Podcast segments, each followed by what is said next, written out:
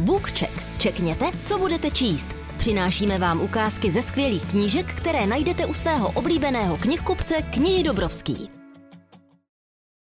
Ahoj, já vás vítám u našeho bookchecku a tentokrát si budeme číst z knížky od autorky, která je královnou hororu a vy ji dobře znáte, je to Darcy Coates.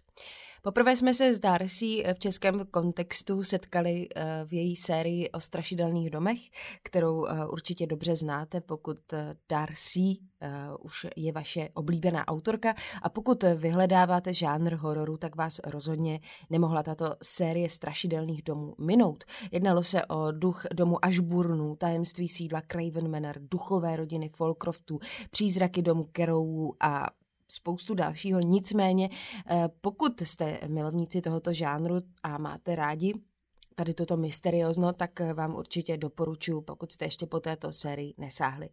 Pak si Darcy odskočila do eh, thrilleru a vy víte, že jsme vám představili v roce 2021, tedy v tomto roce, eh, titul Kořist, který byl velice úspěšný a hodně z vás se moc líbil. No a já mám radost, protože vám dnes představím první díl z nové série Černá zima, tento díl se jmenuje Hlasy v bouři a my si budeme předčítat první kapitolu z první knížky v této sérii, která, to vám můžu prozradit, bude opět hororová. Všechno bude v pořádku. Claire se naklonila dopředu a přitiskla se k volantu ve snaze prohlédnout přívaly sněhu, které jí zasypávaly přední sklo. Nedělej si se mnou starosti. Telefon, spočívající v držáku nápojů mezi sedadly, zapraskal a statickou elektřinou k ní pronikly nepatrné útržky betanina hlasu. Ne natolik zřetelné, aby Claire porozuměla jednotlivým slovům, ale dost na to, aby věděla, že není sama. Bet, slyšíš mě? Je to v pořádku. Stěrače vydávali rytmický zvuk a usilovně se snažili udržet přední sklo vozu čisté. Běželi na nejvyšší rychlost, ale ani to nestačilo. Takovou vánici ještě nezažila. Zuřila všude kolem, bez ustání. Vichr srážel sníh pod ostrým úhlem a i když měla auto s pohonem na všechny čtyři kola a zimní pneumatiky, stěží si razilo cestu přibývajícími závějemi. Předpověď počasí ovšem žádnou bouři nehlásila. Když začalo sněžit, Claire byla už hezkých pár kilometrů od domova. Zastavovat nemělo smysl a vracet se by bylo příliš nebezpečné. Jediná možnost byla pokračovat stále vpřed. Má U S Bet, sotva tě slyším. Marný, bezpečí, i přes praskání statické elektřiny slyšela paniku, která zachvátila její starší sestru. Ještě pevněji sevřela volant a přidala plyn. Už jsem skoro u ní, za chvíli tam budu. Plán byl jasný, vyzvednout Márný a odvést jí k sestře. Betanin dům byl hotový bunkr, tam budou v bezpečí, kdyby se na ně zřítila obloha. Když se na sociálních sítích objevily první zmatené a nesouvislé informace, Claire prakticky ještě spala. Stála v kuchyni a čekala, až jí v překapávači dokape káva. V televizi právě vysílali mimořádné zprávy, ale Claire se na ní v neděli nedívala. Nebýt Bet zůstala by v blahé nevědomosti. Schoulená na pohovce s dobrou knihou by se oddávala slastnému pocitu, že neděle tu bude už navždy a pondělí nikdy nepřijde. Betany ale zprávy sledovala. Viděla všechny ty nejasné, roztřesené záběry pořízené jen kousek od Londýna a okamžitě začala schánět jejich nevelkou rodinu dohromady. Spolu budeme víc v bezpečí, naléhala. Budeme na sebe dávat pozor. Do rodiny patřila i teta Márný. Žila na malé farmě asi hodinu jízdy od Kláři na domu a jediný dopravní prostředek, který tam měla k dispozici, byl traktor. Claire a Betty ji pravidelně navštěvovali, kontrolovali, zda je v pořádku a přiváželi jí nákupy. Márný byla jejich poslední blízká příbuzná a Claire by ji teď, když se svět kolem chystal zhroutit, nikdy nenechala samotnou. Stav, zas, zastav, zastav. Praskání v telefonu na chvíli ustalo a Betanin hlas byl rázem jasný a srozumitelný. Zdálo se, že pláče. Zastav, prosím! Bet? Claire se neodvažovala odtrhnout pohled od silnice před sebou. Ještě chvíli a bude v lese. Stromy jistě pohltí největší nápor sněhu a poskytnou jí úlevu. Do té doby se musí soustředit pouze na to, jak se udržet na cestě. Je to moc nebe... Ne... se... Jedu vyzvednout tetu Márný. Claire na okamžik sklouzla pohledem ze silnice a podívala se na hodiny na palubní desce. Do dvanácti bych tam měla být, pokud nezavřou žádné silnice, pak si zavoláme a domluvíme se, co dál. Než vyrazila, naskládala do auta zásoby, které se mohly hodit. Konzervy, velké kanistry s vodou, náhradní oblečení. Pokud by došlo na nejhorší, mohla zůstat pár dní umárný, než přestane sněžit a odmetou cesty. Márný sice žádný bunkr neměla, ale Claire si přesto namlouvala, že budou v bezpečí navzdory všemu, co říkali ve zprávách. Válnice zjevně nabývala na síle. Stěží viděla na tři metry před sebe. V příkopech u silnice a na úpatí okolních svahů se hromadily mohutné závěje, ale zběsilý vítr bránil tomu, aby se sníh usazoval i na vozovce a vytvořil na ní hlubokou vrstvu. Auto si i tak jen s obtížemi razilo cestu vpřed. Claire ho přinutila k malinko většímu výkonu. Les stále ještě nevěděla, ale věděla, že už není daleko. Jakmile do něj věde, šlápne na plyn. Ze sněhového mračna před kapotou se vynořil temný obrys. Byl velký a dlouhý a choulil se při levé krajnici. Claire mžourala do tmy a pokoušela se rozpoznat, co to vlastně vidí. Teprve v posledním okamžiku, když už téměř projížděla kolem, jí došlo, že se dívá na dva vozy zaparkované v těsném závěsu za sebou. Oba měli otevřené dveře. Nebezpečné! Praskání v telefonu opět zesílil. Ne, nejez, nebezpečné!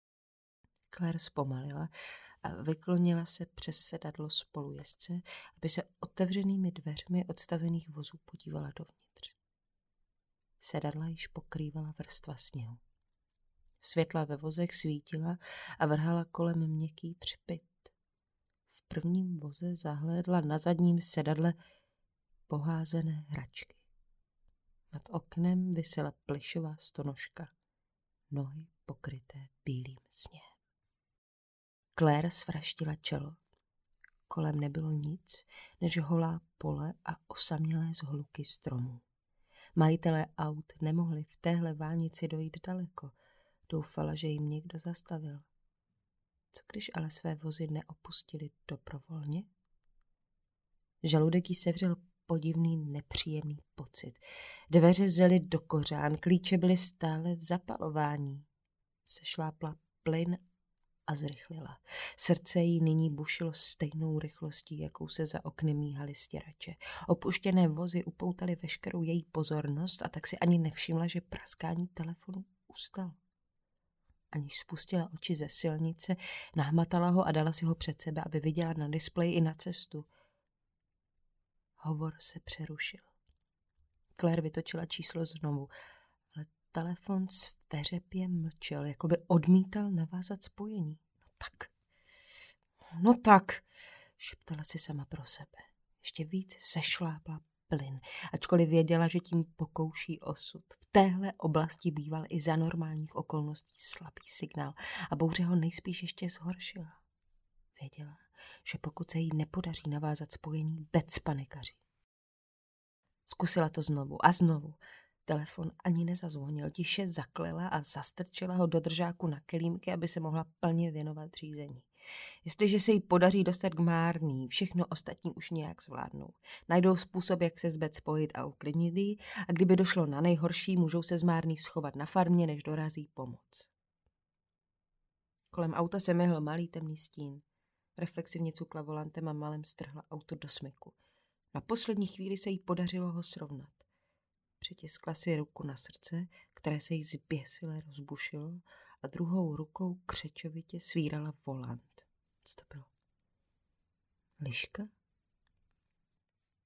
Na lišku to bylo moc velké, takže spíš vlk, ale tady přece žádní vlci nežili. Každopádně se málem vybourala, ať už to bylo cokoliv. Potřebovala se lépe soustředit a nechat mozek, aby se jen tak naprázdno přemítal, i kdyby se mu chtělo sebe víc.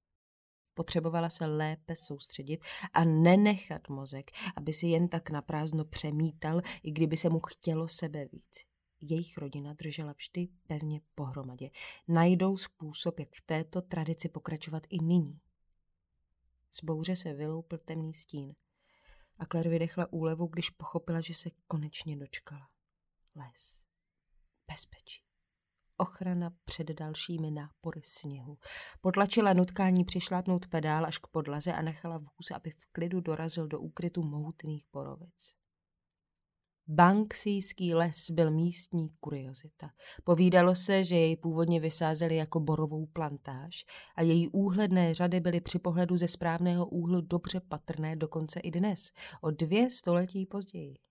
Nikdo totiž nepřišel, aby dospělé stromy pokácel a tak si dál rostly a umírali, jak si přáli, nahrazovány novými borovicemi i dalšími stromy, které pod jejich korunami z napadaných či náhodně zanesených semen vzešly.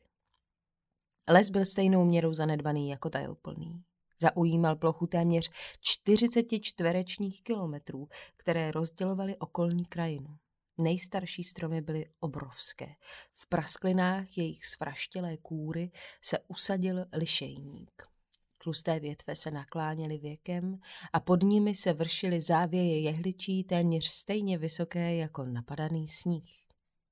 Claire stále slyšela kvílení a burácení bouře, ale jakmile věla do lesa, připadala si, jako by se ocitla v jiném světě.